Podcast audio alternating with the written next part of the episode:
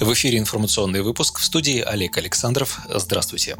В ближайшее время в Нижней палате парламента может быть рассмотрен вопрос о наследовании заработанных пенсионных баллов, ушедших из жизни россиян близкими родственниками. Данная инициатива может быть внесена на рассмотрение парламентариев уже весной этого года. Ранее с подобным предложением выступал глава партии «Справедливая Россия» Сергей Миронов. По словам лидера «Справедливоросов», наследуемые пенсионные баллы значительно улучшат социальное обеспечение российских семей. Если человек всю жизнь трудился, платил страховые взносы, но умер, так и не воспользовавшись своими накоплениями, государство обязано вернуть эти отчисления его ближайшим родственникам, убежден народный избранник. Сергей Миронов напомнил, что в 2019 году предложение о передаче пенсий по наследству уже выдвигалось, но было отклонено Нижней палатой парламента. Тогда члены партии «Справедливая Россия» предложили предоставить наследникам право получения страховой пенсии умершего родственника пенсионного возраста в течение гарантированного периода получения страховой пенсии по старости. Здесь имеется в виду период продолжительности жизни, определяемый ежегодно правительством плюс 5 лет. Миронов считает это правильным, так как около трети мужчин в Российской Федерации не доживут до наступления нового пенсионного возраста. Однако в первую очередь нужно проработать вопрос об индексации пенсий работающих пенсионеров, уверен парламентарий.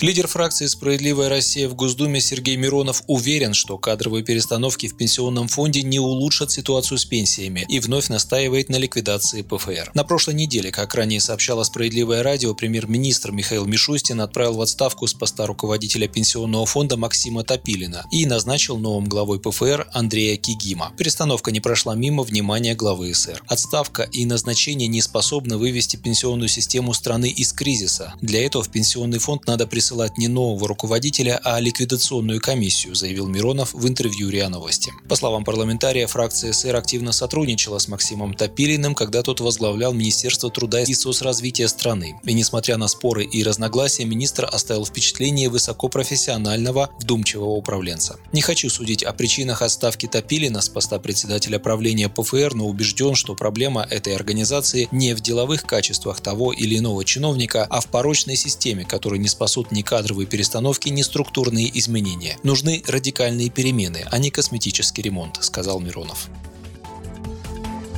Ученые считают британский штамм коронавируса более смертоносным, чем другие. Он чаще приводит к летальному исходу. Об этом говорится в отчете консультативной группы по новым и возникающим респираторным вирусам. НЕРВ-ТАК. Напомним, власти Великобритании в декабре выявили в стране мутации COVID-19, которая заразнее обычного коронавируса. Специалисты изучили исследования разных медучреждений Лондона и установили, что риск смерти от британского варианта коронавируса до 70% выше, чем от других штаммов. Кроме того, британская мутация ковида очень опасна для детей, подростков и молодежи в возрасте до 21 года. Всемирная организация здравоохранения сообщила, что обнаруженный первоначально в Великобритании новый штамм коронавируса распространился по миру. Он обнаружен в 86 странах. Так, в больницах Словакии становится все больше пациентов, у которых бессимптомная форма коронавирусной инфекции перерастает в малоизученную болезнь, которая приводит к сыпи на теле, воспалениям слизистой оболочки рта, опуханию ступней и кистей рук. А в России 15 февраля сообщили, что ученые зарегистрировали первую в мире тест-систему для выявления британского штамма коронавируса. Сообщение опубликовал Роспотребнадзор.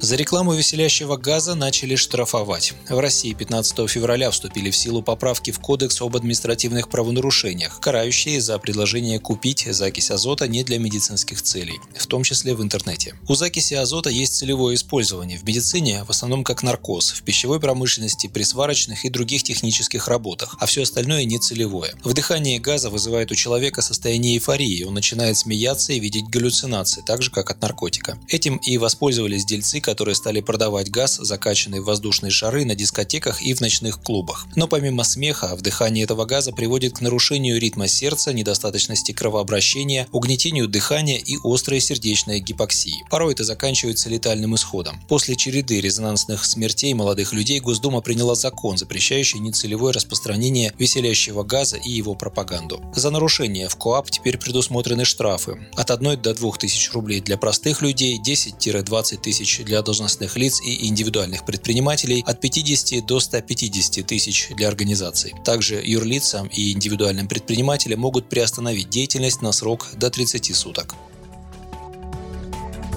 Справедливорос и Петербурга предложили ввести персональную ответственность депутатов за принимаемые ими решения. Фракция «Справедливая Россия» внесла в ЗАГС Петербурга инициативу о проведении поименного голосования по всем вопросам повестки заседаний. Справедливоросы настаивают, что голосовать анонимно можно только по персональным вопросам. Результаты такого голосования должны выводиться на табло, а затем в течение суток публиковаться в открытом доступе. Горожане имеют право знать, как голосует конкретный депутат по тому или иному законопроекту, отметила заместитель руководителя фракции «Справедливой России» в Заксобрании Надежда Тихонова. В пояснительной записке глава фракции Алексей Ковалев отметил, что подобная форма голосования используется в Государственной Думе. Фракции СР, а также другие оппозиционные парламентарии пытаются продавить инициативу о поименном голосовании по всем открытым вопросам на протяжении 15 лет. Однако это никогда не удавалось из-за противодействия партии и власти. В этот раз представители «Единой России» опять не поддержали открытость работы парламента, мол, институт тайного голосования защищает парламентариев от давления. Ранее по инициативе той же «Единой России» парламент Северной столицы принял изменения в регламент, согласно которым в год, предшествующий выборам в ЗАГС, народным избранникам запрещено делать заявления, не касающиеся сути обсуждаемого по повестке вопроса. Другими словами, обязали молчать в тряпочку. Вы слушали новости на Справедливом радио. Оставайтесь с нами, будьте в курсе событий.